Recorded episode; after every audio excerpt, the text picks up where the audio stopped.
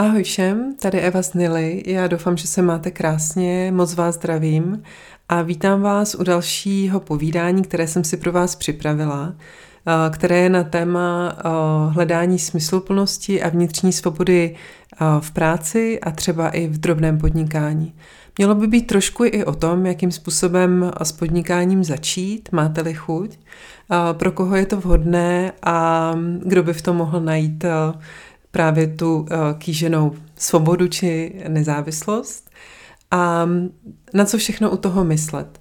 Možná někteří z vás již vědí, že tohle není první pokus o tenhle ten uh, uh, poslech, že jsem ten první vlastně přehodnotila, rozhodla jsem se udělat ho znova a popravdě dneska tohle je zase ještě další pokus, protože jsem měla spoustu technických problémů. Takže moc doufám a na začátku teď se tak trošku modlím, abych to konečně zvládla natočit tak, abych vám to mohla dát k dispozici. Budu z toho mít velkou radost. A v rámci přípravy jsem mluvila s několika lidmi a přemýšlela jsem o tom, jak vlastně tady to povídání pojmout tak, aby vám bylo užitečné, abyste si opravdu z něj něco mohli odnést. A přestože jsem na začátku byla v takovém pokušení vlastně um, zobecnit nebo zjednodušit některé věci, tak jsem nakonec zjistila, že jediné, co mohu udělat, je vlastně mluvit o svojí vlastní osobní zkušenosti a mluvit o svých chybách, o svých začátcích, o tom, jak na tom jsem teď. A třeba vám z toho předat nějaké věci, které mi přijdou užitečné, ale vlastně na rozdíl od jiných témat, o kterých bych mohla mluvit, tak eh, nejsem asi schopná vlastně to nějakým způsobem zobecnit nebo um, říct, že ta moje rada je v něčem univerzální. Myslím si, že to, jakým způsobem vlastně tvoříme svoji práci nebo snažíme se vytvořit nějaké životní dílo, je hodně unikátní. Souvisí to s tím, jakou máme povahu, jaký vlastně máme vůbec postoj k práci. A to se může u mnoha lidí hodně lišit. A proto tohleto povídání vlastně bude možná až nečekaně intimnější a komornější, než jsem původně plánovala um, ale možná bude o to lepší. Určitě bude od srdce. Um, asi nejdůležitější, čím bych měla začít a co bych vám měla říct, zejména těm, kdo mě třeba neznají osobně, jak se vlastně ten můj příběh rozvinul, jak jsem se já sama k podnikání dostala. A říkala jsem si, že možná bude fajn začít úplně na začátku. Já jsem byla docela chudý student. Když jsem přišla do Prahy, tak jsem neměla um, žádné velké kapesné od rodičů. A vlastně už od prvního ročníku vysoké školy, já jsem studovala na právnické fakultě, uh, jsem chodila do zaměstnání. A zpětně musím říct, že vlastně um, hodnotím velice pozitivně, co mi tyhle ty zkušenosti daly, vlastně všechny ty brigády, kterými jsem prošla a že jsem z nich často paradoxně čeka- uh, těžila mnohem více, než uh, než bych v tu chvíli očekávala. A když se na to koukám zpětně, tak vlastně cítím, že jsem v sobě měla určitého podnikatelského ducha od začátku. Přestože jsem dlouho, dlouho se podnikání nevěnovala, tak jsem už v rámci toho studia měla takové menší projekty, které vlastně s podnikáním hraničily. Měla jsem například chvíli vlastní takovou jako jazykovou agenturu, ve které jsem teda sama vyučovala angličtinu, ale pak jsem tam měla ještě vlastně dvě další kamarádky, které, kterým jsem tu práci dávala, že měla jsem tam nějaký brand, svoje klienty a tak dál. Takže to byly takové moje první pokusy. Jako uh, nejvýznamnější uh, takovou pracovní zkušenost, která mě strašně bavila a na kterou, kdo mě zná, tak ví, že moc ráda vzpomínám, bylo, když jsem jako student studovala v Cardiffu na Erasmu, tak jsem vlastně tam byla opravdu chudá jako kostelní myš a proto jsem si našla práci v takovém tradičním velkém obchodním domě, který nevím, jestli ještě existuje, moc ráda bych se tam někdy podívala. A prodávala jsem tam oblečení. A vlastně tahle ta zkušenost mi strašně hodně dala, i když dlouho byla tak jako latentní a nevyužívala se mi, ale často na ní ráda vzpomínám právě teď, když se sama vlastně v oblasti retailu nebo maloobchodu pohybuju. Ale vlastně od svých 18 let si nepamatuju žádné období, kdybych vlastně do práce nechodila, včetně vlastně prázdnin a, a víkendů. Ale první větší pracovní zkušenost jsem udělala jako zaměstnanec. Ke konci studia jsem vlastně se zam, mm, získala zaměstnání nejdříve v americké advokátní kanceláři a potom v anglické advokátní kanceláři. A tímto způsobem jsem vlastně strávila 12 let a nejdříve jsem byla advokátní koncipient, pak jsem byla advokát. A bylo to takové období, které, na které zpětně velice ráda vzpomínám. Moc mě to naplňovalo, moc mě to bavilo, ale zároveň jsem tehdy nebyla úplně schopná vlastně najít asi ten správný um, balans ke svému jako osobnímu životu. Ta práce mě hodně vlastně vyčerpávala a, a unavovala zároveň, i když mě jako nabíjela. Ale, ale byla jsem v ní schopná najít spoustu smysluplnosti a spoustu vlastně uh, dobrého pro sebe. Zažila jsem tam vlastně i finanční krizi. V roce 2008 viděla jsem, co se vlastně kolem toho dělo. A asi právě kolem té finanční krize nebo v následujících letech po ní, kdy jsem byla vyslaná krátkodobě pracovat do Londýna, tak jsem si uvědomila, že vlastně je pro mě těžké osobnostně pracovat v nějaké větší korporaci, protože na rozdíl od té pražské kanceláře, kde nás třeba bylo jenom několik desítek lidí, tak tam najednou to byly stovky, možná až tisíce lidí. A vlastně mi ta korporace přišla příliš velká, přišla jsem si jako malé kolečko, které je součástí příliš velkého celku a vznikla ve mně taková jako nutkavá touha vlastně uh, začít budovat něco vlastního, něco svého. A Eh, zpětně vlastně tomu říkám takový, protože jsem to viděla i u mnoha svých přátel, říkám tomu vlastně podnikatelský záchvat, že v nějaký moment eh, své kariéry si řekneme a my už, já už nechci být součástí tohohle celku a, a chci prostě dělat něco, něco sám na, sebe, na sebe. Když se na to dívám zpětně, tak vlastně si uvědomuju, že tohle je jenom nějaká polovina té úvahy, že vlastně podnikání je často vlastně médií prezentováno trošinku nesprávně a je mu dáváno takové trošku falešné pozlátko. A až časem jsem si sama uvědomila, že vlastně um, podnikání samo o sobě automaticky neznamená nezávislost. Nezávislost je něco, co je vlastně se odvíjí od něčeho, řekla bych, trošku jiného, souvisí trošku s tím pocitem té naší jako vnitřní svobody.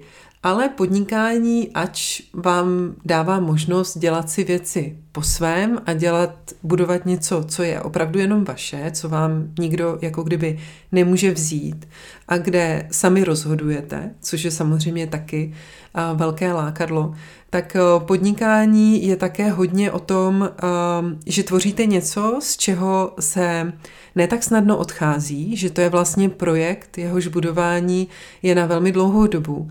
A je to vlastně určitý závazek, ať už vůči tomu projektu, který jste započali, nebo svým zaměstnavatelům, případně existencí nějakých fyzických uh, provozů, které s tím podnikáním uh, souvisí. A tak já, když jsem se rozhodovala o ukončení svojí um, kariéry, tak jsem si představovala v mnohem to, že budu dělat vlastně to, co mě baví a jak jakým způsobem vlastně budu chtít to dělat, tak si to budu dělat.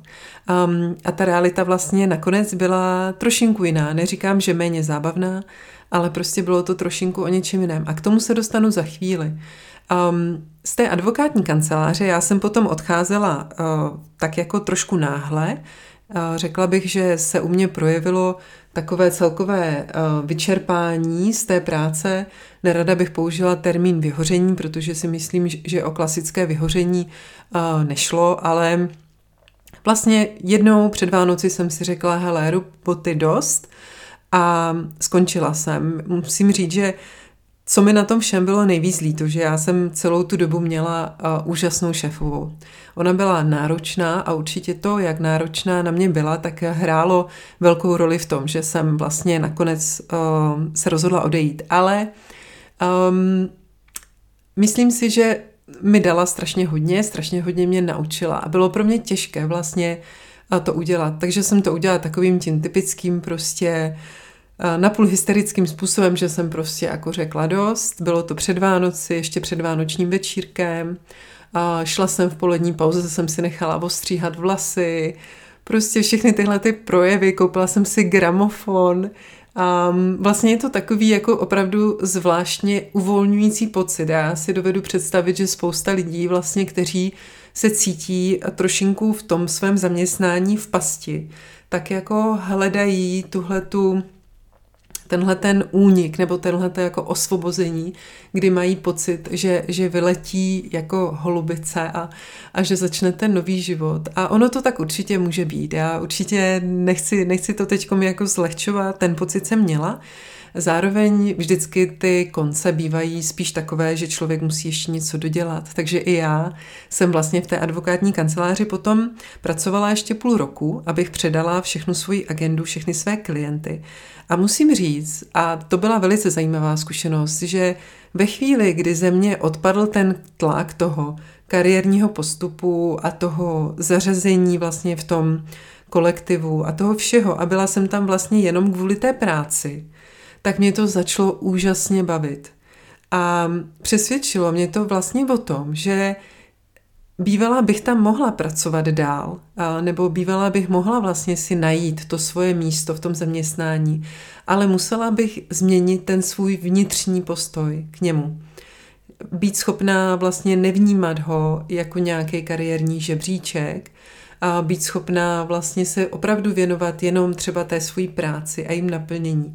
Protože já jsem velice ráda byla advokát, nebo jsem advokát, i když to teď ne, ne, nějak jako neprovozuju nebo ne, nenabízím, tak vlastně ta práce samotná mě strašně bavila.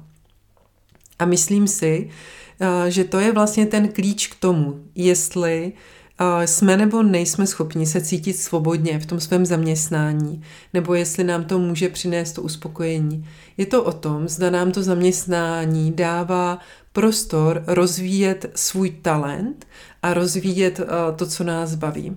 Já jsem těch posledních šest měsíců si to strašně užila, ale kosky už byly vrženy, takže potom jsem vlastně, a možná to bylo dobře, když se na to dívám zpětně, ale zkrátka v ten moment, kdy jsem za sebou zavírala dveře na konci června, tak jsem věděla, že na chvíli bude konec. A udělala jsem takové, řekla bych, šťastné rozhodnutí tehdy s mým mužem, že jsme se rozhodli, že pojedeme na home exchange. Vyměnili jsme náš byt za domeček na americkém jihozápadě, bydleli jsme ve městě Santa Fe, které mě naprosto uhranulo a strašně mě chytlo za srdce a doufám, že se tam jednoho dne vrátím. A právě tady na tomhletom místě vznikla Nila. Ve chvíli, kdy vlastně tu svoji minulost jsem měla uzavřenou, ne možná úplně ve smyslu jako zpracování a tak dále, na tom jsem ještě musela udělat si spoustu práce, ale ve smyslu vlastně toho, že v tu chvíli nebyla cesta zpátky, byla přede mnou jenom otevřená vlastně planina a najednou um, se mi podařilo velice dobře vlastně přemýšlet o těch plánech, přemýšlet o té budoucnosti. A co jsem si z toho vzala, je asi to, že dokud vlastně jste v, ve svém zaměstnání ponoření do toho svého života, tak jak teďkom je, tak si myslím, že možná je trošku těžší přijít a vlastně s nějakým úplně novým jako revolučním nápadem, um, co dál. Ale samozřejmě jde to, ale myslím si, že to je tak, jako kdyby um, takové úsilí, které vyjadřuje, vy, vy, vy, vyžaduje tolik prostoru, že vlastně je strašně důležité na to uvažování se ten prostor udělat. Já jsem třeba určité nápady rozvíjela už v době, kdy jsem byla ve svém zaměstnání, ale žádný z nich nakonec vlastně nepokročil do takové fáze, abych měla chuť vlastně ho realizovat dál. Jednu z věcí, kterou jsme třeba s manželem dělali, že jsme vyráběli takové jako krásné květinové stojany, a které dodnes, dodnes vlastně v Nile mám ale nikdy to nebylo tak, že by ta myšlenka byla tak silná, že bych vlastně jako se od ní nemohla odpoutat a nemohla vlastně dělat nic jiného, než vlastně tu věc. A Myslím si, že, nebo docela ráda mám takový citát od Marka Twaina, který říká, že v životě jsou důležité dva momenty. Je to moment, kdy se narodíte a moment, kdy zjistíte proč.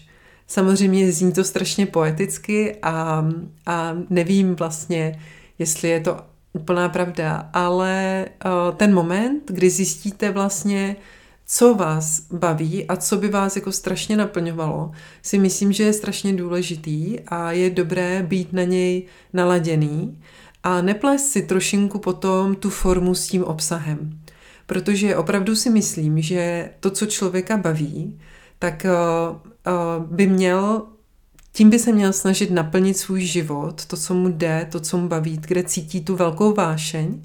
A v podnikání ta velká vášeň je zejména v tom, že budu uh, tvořit nějaký produkt, budu tvořit nějakou službu, budu si hledat jeho, pro něj místo na trhu, budu ho umět prodat a budu se umět zařadit vlastně v rámci toho konkurenčního prostředí.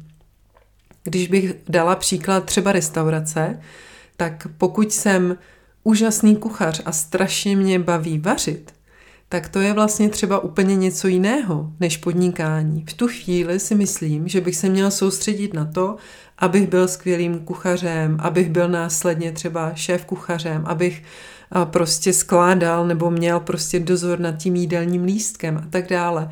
Prostě ten svůj talent a ambici bych měl uplatňovat jakoby v, tom správ, v té správné formě.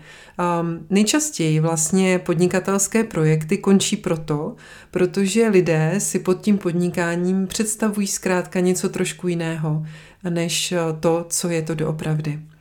Ale máte-li chuť vlastně svoji energii vrhnout tady tímhletím směrem, pak asi mohu nabídnout pár tipů ze svých začátků, na které velice ráda vzpomínám a vlastně které platí dodnes, nebo ze kterých jako čerpám určitě dodnes. Já, když jsem se rozhodla, um, že pojedu na tu rodinnou výměnu nebo na tu home exchange, tak jsem si říkala, že si hlavně moc odpočinu, že prostě nebudu uh, hledat nic, nebudu nad ničím přemýšlet, ale ta realita vlastně se potom vyvinula trošku jinak, protože uh, ta hlava se mi očistila, můj muž měl hodně práce já jsem měla vlastně takové jako otevřenou duši a srdce vnímat všechnu tu krásu kolem sebe, což jsem dělala. A oni potom vlastně ty nápady a inspirace tak trošku jako začnou chodit sami. A Santa Fe je moc kulturní město, má spoustu krásných obchodů. A já už jsem dřív vlastně, když jsem přemýšlela o tom, co budu dělat, tak jsem vždycky tam viděla ten element vlastně toho fyzična, to znamená, že by to bylo nějaké místo, kterému bych vtiskla nějakou tvář, že by to bylo nějaké budování něčeho. Protože vlastně v rámci té, té advokátní praxe mi vždycky trošku mrzelo, že vlastně jedna kauza začala a zase skončila. V mém případě jsem hodně dělala projekty, že ty projekty začaly a zase skončily. Teď už by se mi to líbilo, protože bych jako vždycky měla tu pauzu mezi těmi projekty, kdybych třeba mohla začít znova, ale prostě tehdy jsem měla pocit, že potřebuji přesně ten opak, vlastně tu kontinuální činnost, takový to budovatelství, to, že prostě vlastně krok po kroku, jako kdyby jdu do toho kopce a něco buduju, tak to je asi důležitý si uvědomit, jestli tohle to tam máte, anebo třeba je to něco, co vás jako spíš děsí, protože v tom podnikání to je opravdu takový jako jako když si mraveneček staví prostě to mraveniště, jako to stebilko po stebilku, tak to prostě vlastně je trošku podobné a někdy to může být trošku unavné. No, ale bych se vrátila k té ideje, tak já jsem vlastně vždycky měla ráda jako krásné obchody, concept story, které tehdy jako v Čechách vůbec nebyly. Ale zároveň jsem nebyla až takový fanoušek takového toho studeného, jako cool designu. A v tom Santa Fe z ničeho nic jsem uviděla produkt, o kterém jsem si byla stoprocentně jistá, že by se líbil českým zákazníkům. Byl to takový prostě jako koš, který se vyrábí v Kaně, to fairtradeový koš, kdo si pamatuje naše začátky, tak eh, si ho možná vybaví. A když jsem ho viděla, tak v ten moment mi bylo jasné, že to je něco, co by se strašně líbilo a nejdřív jsem si řekla, že bych mohla třeba tyhle ty koše někde jako sehnat a v rámci nějakého pop-upu je nabídnout. A přišlo mi to jako skvělý nápad, Pavlovi taky, přišlo nám to jako takový easy a jednoduchý. No, ale když jsem se vlastně vracela zpátky a seděla jsem v letadle, tak najednou jsem si tam vzala takový jako papírek a nakreslila jsem na něj prostě truhlu a, a polštář a vázu a koš a, a tak dále. A najednou se mi ty, všechny tyhle ty nápady propoje a řekla jsem si jasně, tak já prostě budu mít ten obchod, že jo, teď to je přece ono, co mě bavilo dělat v rámci té brigády, věděla jsem, že umím prodávat, že mám nějaké prezentační schopnosti, věděla jsem, že mě baví produkty, baví mě ty věci, baví mě kontakt se zákazníkem. Čili trošku jsem žila v tom omylu, že vlastně já budu ten, kdo, kdo všechny tyhle činnosti bude dělat. A to je něco, z čeho jsem se následně musela trošinku ponaučit, ponaučit nebo vylečit. Ale v tu chvíli jsem tu představu měla, takže vznikl takový první vlastně moodboard. A kdybych se vrátila vlastně k, tý, k těm praktickým typům pro vás, tak já si myslím, že pokud podobným způsobem se ve vás zažehne takováhle vášeň, to znamená, že opravdu jako nemůžete pracovat ve své práci, místo toho sedíte na WC a přemýšlíte o tom svém projektu a každé ráno o něm přemýšlíte a pořád, jako není to takový jenom ten nápad, který prokecáte s kamarádama a potom skončí někde v zapomnění, ale opravdu jako neustále vás to nutí jako rozpracovávat tu ideu, tak asi máte ten správný jako zápal nebo zážeh. A v tu chvíli je dobré vlastně si celý ten biznis rozpracovat. To znamená velice dobře si představit ten produkt, velice dobře si představit tu službu, říct si, dobře, um, budu, budu to prodávat tímhle způsobem, tohle to bude můj zákazník, tímhle tím způsobem chci, abych byla uh, vlastně postavená na tom trhu, tak takhle je moje konkurence, zmapovat si tu konkurenci, najít si vlastně ty dodavatele, říct si, v jakým způsobem s ním budu pracovat, jaká bude moje cenová politika, vlastně kolik ty moje produkty budou stát. A ideální je, když z toho vznikne takový, já tomu říkám moodboard nebo nástěnka, ale samozřejmě měla by to být spíš rozpracovaná složka všech těchto těch informací. A v ideálním případě ta následující fáze by měla spočívat v nějakém reálném testování toho produktu nebo té služby. A to by mělo v ideálním případě proběhnout s minimem nákladů, ale s maximálním poznáním. To znamená, když to vztáhnu k sobě, tak já jsem začala tak, že jsem si uh, první vlastně Vánoce uh, ten uh, svůj produkt vystavila v rámci vlastně předvánočních trhů v, nákupním centru Flora. Jsem si um, udělala stánek, ten jsem si nechala vlastně navrhnout, tak aby už odpovídal tomu finálnímu nějakému jako positioningu Nily na trhu, aby byl prostě jako hezký. Nechala jsem si navrhnout jako hezký logo a tak dále. A s tímhle tím minimem, asi myslím, že to bylo šest eh, produktů nebo šest dodavatelů, jsem začala. V rámci té přípravy, která mi trvala od září až do začátku listopadu, do začátku těch vánočních trhů, jsem vlastně zažila první podvod, kdy mě podvedl náš dodavatel, zažila jsem jako spoustu zajímavých věcí a byl to vlastně projekt, kterému jsem věnovala 100% svého času. Jsem tehdy ještě neměla, neměla děti, takže takže to šlo. A vlastně tak nějak bez toho, aby mi tohle to někdo poradil, tak vlastně to testování mi přineslo spoustu dat, které jsem do té, do té doby nevěděla.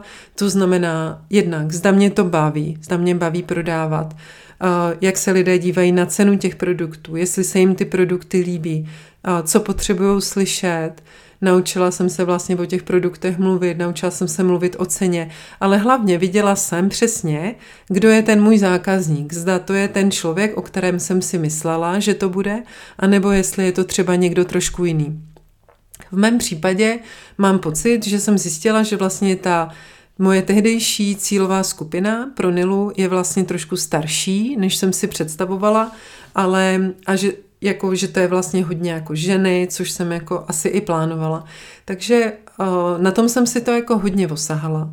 A pom- s pomocí Pavla jsem se pokusila sestavit si vlastně první business plán pro ty následující roky. Business plán je nesmírně důležitý, samozřejmě to je jako asi jasné všem. A je pro něj spousta literatury, je spousta vlastně formátů, který si člověk může stáhnout na webu, aby zjistil, jak ten business plán má vypadat. Um, ale v principu uh, je dobré ho nevnímat jako nějakou Excelovou tabulku, spíš jako mentální cvičení, které vás vlastně donutí zamyslet se nad všemi těmi úhly toho biznisu a zjistit vlastně, kde třeba začínají nebo i končí ty vaše limity toho, co jste schopní sami třeba vymodelovat nebo si spočítat, jak by mělo vypadat, což třeba nikdy nebyla zrovna moje silná stránka a co všechno musíte jako zvážit. Důležité je uvědomit si, že opravdu málo který, Bůh ví, jestli některý business plán se doopravdy naplní. Business plán je něco, co se vlastně dlouhodobě buduje a přetváří průběžně um, tak, jak to vlastně jde a tak, jak vlastně je potřeba, aby se ten business uh, adaptoval. No myslím si, že pokud máte uh, vlastně ten základní moodboard a ten business plán, tak tomu testování, jak jsem to popisovala, by možná ještě mohlo předcházet nějaká třeba prezentace mezi vašimi přáteli nebo prezentace něko, nějakému svému mentorovi nebo koučovi, který vám jako pomůže třeba odhalit nějaká úskalí, která tam máte. Um, myslím si, nebo co byla taková moje výrazná zkušenost vlastně um, kterou jsem ale nabila třeba až v, té, v těch posledních jako letech, je, že opravdu, když budete chtít od někoho poradit a nebude to nebude to časově příliš náročné a bude to jako férové, tak vlastně se mi nestalo, že by mi někdo neporadil, jo, nebo že bych já třeba někomu neporadila. Prostě přijde mi, že taková trošku chyba, která se dělá, je, že prostě se uh, um, lidé hledají svého mentora a vlastně mají třeba pocit, jako, nebo v poslední době z toho, co vidím, kdo mě oslovuje, tak mají třeba pocit, že mentoring by měl být i zdarma nebo něco podobného a přitom jako kdyby chtějí poradit velice ze široka. Myslím si, že spousta podnikatelů, která jako má aspoň nějakou malou zkušenost za sebou, tak vůbec nemá problém někomu poradit. Ale ideální je, když vlastně za ním přijdete vlastně už s trošku konkrétním dotazem, a nebo s ideálně velmi konkrétním dotazem, spíš než takovou jako všeobjímající nabídkou toho, že byste chtěli jako něco konzultovat, nebo že byste chtěli, aby se stal vlastně vaším mentorem a že by to mělo být třeba vzájemně obohacující a proto by to mělo být zadarmo, jak teď je takový trošku trend v tomhle směru. Um, tak to si myslím, že úplně takhle dobře nefunguje, ale myslím si, že co dobře jde a co dobře funguje, je třeba najít si kouče, to znamená placeného kouče, který vám pomůže využívat svoje vlastnosti a vaše vlastnosti, vaše přednosti a zároveň vám třeba poradí v tom, co vás v tom biznisi čeká a, a na, na co se třeba do budoucna zaměřit. Myslím si, že taková jako trošku krizová krizový moment eh, v tom biznisu přijde, um, když vlastně ten biznis začne růst v tom smyslu, že ten člověk, který ho založil, už není jediný, kdo v něm má pracovat, nebo už to není jenom třeba ten pár, nebo jenom ty dvě kamarádky, které spolu začaly podnikat, jakkoliv podnikání ve dvou je samostatná kapitola na samostatný uh, povídání, ale prostě když uh, najednou máte mít zaměstnance nebo někdo, někoho, kdo vám má pomáhat, protože to už je vlastně nová disciplína vedení nějakého týmu, a tím, být tím lídrem a běžně vlastně v korporacích nebo v nějakých větších podnicích jí zastává management. Je ale pravděpodobné, že u drobného podnikání jako nebudete mít na to, abyste si zaplatili profesionální manažery.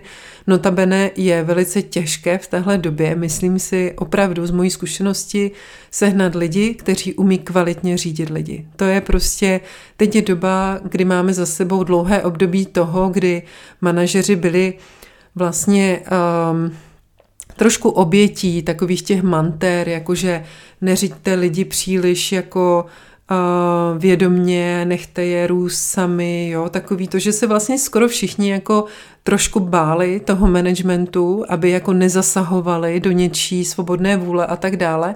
A mnoho lidí vlastně jako trpí nedostatkem vlastně toho jako aktivního šéfa, spíš se dá říct. To znamená, je to velice nedostatkové zboží a Takže často je to tak, že ten podnikatel musí se to naučit sám, musí se sám naučit řídit lidi nebo najít si v tom nějaký styl. A vede to často k velké frustraci, protože představte si, že milujete nějakou práci, třeba milujete dělat kafe, jste skvělým baristou, prostě máte milion medailí a najednou místo toho máte vlastně řídit a dávat zpětnou vazbu někomu, kdo chodí do vaší kavárny a to kafe dělat. A nejde mu to a, a nebo to prostě dělá takhle, takhle, nebo jo. A to jsou prostě věci, které se člověk jako musí naučit a kde přichází ta první taková často krize.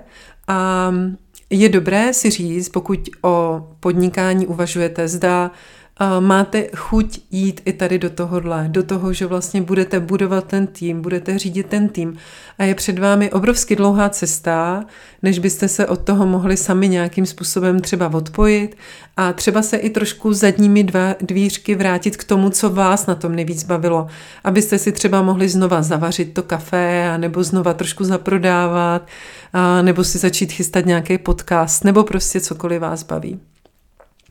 Takže to řízení toho týmu je tam obrovsky důležité a uh, myslím si, že v tom je trošku jednodušší vlastně být na volné noze.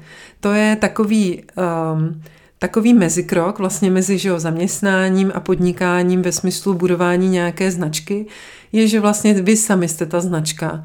Já si představuju, že to je asi ideální pro takový jako profesionální zaměstnání, manažer, architekt, teda manažer, pardon, marketák, architekt, a prostě všichni, kdo jsou takový klasický volnonožci, že vlastně tam máte tu svobodu a pokud budete hodně na sobě pracovat a budete skvělí, tak vlastně získáte i obrovskou nezávislost v tom, že si budete moct vybírat vlastně ty svoje klienty a ty, pro které uh, pracujete. No, takže, um, jak jsem říkala, myslím si, že to není o formě. Je to spíš o tom, z čeho a jak má vypadat vlastně váš život. A a myslím si, že u podnikatelů velice často se stává, že těch prvních pět let vás to podnikání opravdu pohltí. Proto já sama nejsem příliš velkým zastáncem začátku podnikání na mateřské dovolené, protože já jsem tu volbu neměla, já jsem Nilu vlastně začala ještě předtím, než jsem měla děti a musím říct, že po dobu, kdy moje děti byly malé, tak jsem jí musela opravdu hodně brzdit, abych to vlastně vůbec zvládla. S Meduškou to šlo ještě dobře, s Barnabáškem už to potom bylo vlastně hodně rozjetý a hodně, hodně vlastně už do toho Pavel vstupoval, takže se to, mi to podařilo nějak ustát, ale myslím si obecně, že období, kdy pečujeme o malé děti, nevždy bude vhodné pro rozjezd podnikání. Myslím si, že může to být v nějaké jako drobnější formě, anebo přesně, jak jsem říkala, otestovat si ten produkt a třeba postupně, postupně jako začínat. Ale jinak vlastně stává se, že tohleto období těch prvních pěti let bývá uh, extrémně pohlcující.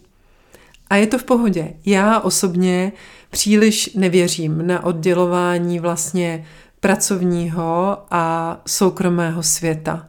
Nejsem takový ten příznivec, jak se v těch korporacích říká work-life balance. Prostě myslím si, že když člověka práce baví, tak um, vlastně má dovolenou každý den v uvozovkách. Ne, to jsem přehnala, ale prostě cítí takovou tu vnitřní vášeň a i když je to někdy velice vyčerpávající, tak pokud dělá to, co ho baví v prostředí, kterého neomezuje a které si té jeho práce váží, tak je úplně jedno, jestli prostě je to jeho projekt, anebo vlastně svoje profesionální a skvělé služby nabízí někomu jinému v rámci toho projektu, ale nebude cítit až tak velkou potřebu vlastně vyhraňovat si uh, tu práci versus to soukromí, vydělávat na to, abych mohl jít na dovolenou, nebo abych prostě mohl abych mohl prostě mít krásný auto nebo tak a vlastně uh, žít pořád jako tou myšlenkou na tu budoucnost, která bude jiná.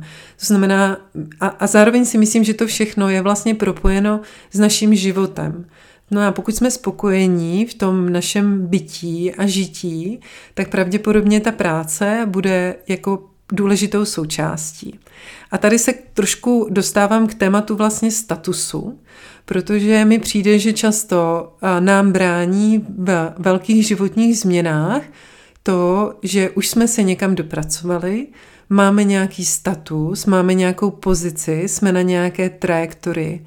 A to je něco, co jsem já velice citelně pocítila, že vlastně teď už Nilu dělám 8 let, ale před těmi 8 lety moje um, jako kdyby status nebo postavení finanční zázemí a finanční odměny, které jsem získávala, byly rozhodně mnohonásobně vyšší než teď.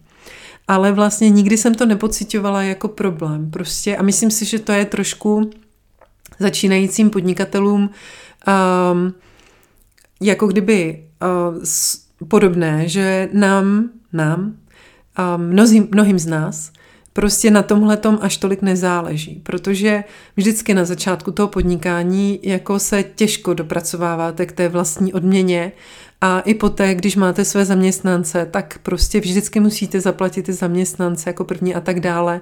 Takže vždycky jste ten poslední, kdo si vlastně sáhne do toho koláče a a nikdy nevíte vlastně, co se stane. Že jo? Tahle ta aktuální krize je třeba skvělým příkladem toho, jak eh, můžete na něčem pracovat strašně dlouhou dobu a pak ze dne na den prostě jste opět jako v hlubokém dělíku. Ale takže vlastně netoužit po tom statusu mně přijde jako hodně důležitý pro to eh, vnitřní osvobození, proto vlastně říci, cítím to takto, takhle jsem spokojený ve svém životě, tohle je služba, kterou chci nabídnout a v jaké formě bude nejlepší, že to nabídnu. Nabídnu to napřímo, vymyslím si vlastní značku, vlastní službu, vlastní produkt, půjdu do toho rizika, baví mě vlastně to vizionářství, ten management, to budování.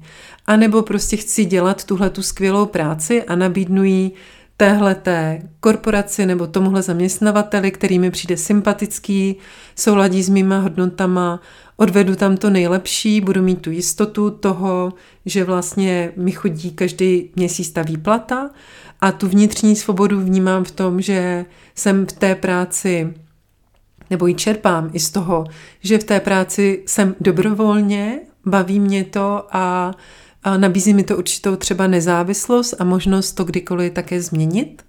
A nebo půjdu tou cestou toho, že třeba budu v rámci svých možností profesních, já vím, že to není vhodné pro všechno, budu prostě na volné noze. Strašně důležité je, aby vždycky jsme cítili nějakou um, nějaké protiplnění. Jo? To v tom podnikání může být na začátku těžké, zvlášť v podnicích, kde se prostě dlouhodobě nedaří zaplatit i toho zaměstnavatele nebo toho zakladatele, což je třeba i příklad uh, Nily, kdy jako já si můžu jenom zdát uh, o nějaké jako pravidelné odměně, uh, takové, jaké bych si představovala. Prostě na to ještě nedozrál čas, nejsou na to ty výsledky. Ale uh, Mám tam to naplnění v tom, že vlastně se to postupně buduje, že mám tu vizi, že to vede k nějakému cíli nebo, nebo k nějakému kopečku nebo k nějaké expanzi nebo prostě k nějakému třeba prodeji, to už je úplně jedno. Ale pokud je člověk zaměstnaný, tak je zase potřeba, aby tam cítil, myslím si, tu adekvátní odměnu pro sebe a byl ochoten za ní pracovat.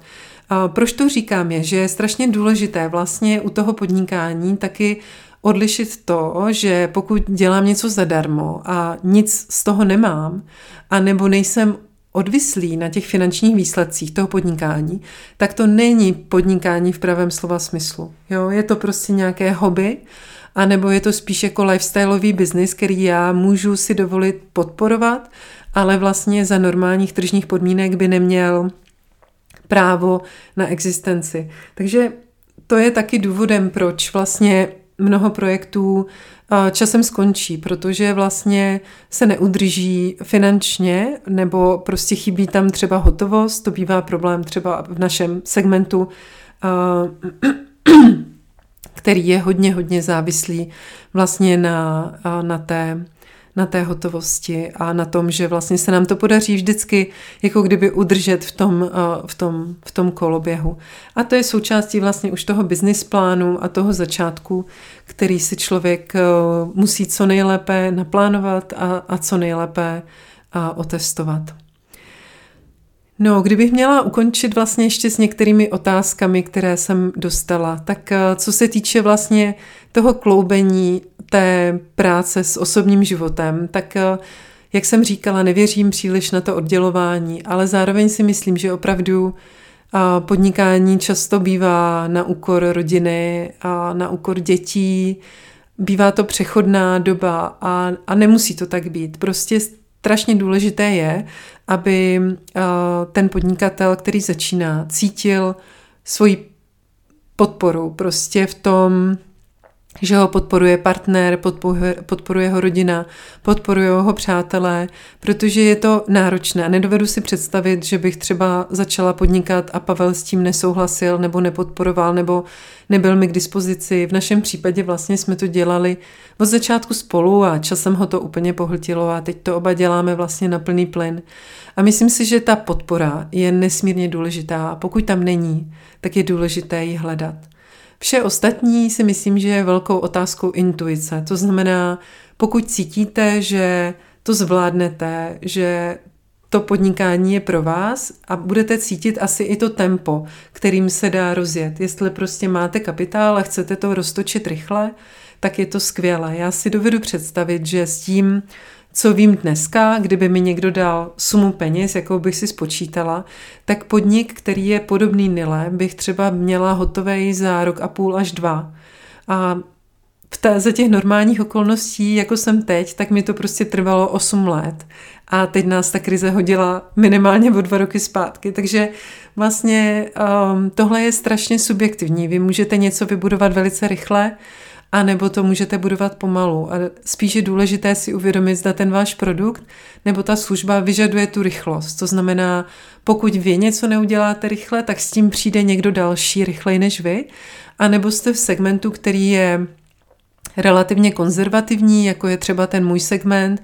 To znamená, vždycky je místo pro další krásný obchod, vždycky je místo pro další krásnou kavárnu, pro další krásnou restauraci. Takže vás vlastně nikdo nehoní až tolik v tom to udělat rychle, udělat to překotně, nebo prostě přitom přijít o všechny své peníze. Takže tohle je vždycky důležité trošku jako zvažovat jak, s jakou rychlostí to můžete rozjet, protože od určité fáze, kdy už je to jako rozjetý, tak ono to potom jede jako vlak a vy už to potom nezastavíte. A v tom právě potom začíná trošku ten protiklad k té svobodě, protože najednou to začne být obrovský závazek a vy vlastně nemůžete z ničeho nic si říct, hm, tak já bych teď třeba jela na chvíli do Anglie, prostě dělat něco jiného. Už to nejde, je to prostě něco, co jste vybudovali a co musíte dovést do nějakého zdárného konce. Tak a protože se blížím ke konci tohohle povídání, ale i k té úvaze o těch koncích, tak si myslím, že to, jak si představujeme nějaký moment, který nastane za pět nebo za deset let, jak si představujeme sami sebe v nějaké další fázi, je strašně důležité pro to rozhodování o tom, co budeme dělat nyní. Že ta, takové cvičení, já se k němu docela ráda vracím, kdy si představíte sami sebe třeba za pět let a řeknete si, takhle to bude v mém životě, tam se chci dopracovat, tohle by byl ten můj sen, tak ehm, tahle, tenhle ten sen vám potom pomůže vytvořit si určitý záměr životní, což už by měl být spíše realistický cíl toho, kam se chcete dopracovat. A od toho záměru Potom se rozpadnou všechny ty jednotlivé kroky, které k tomu budou směřovat, do té vaší reality. Věřím tomu, že skoro všichni si umíme nejenom něco vysnít, ale umíme to i realizovat.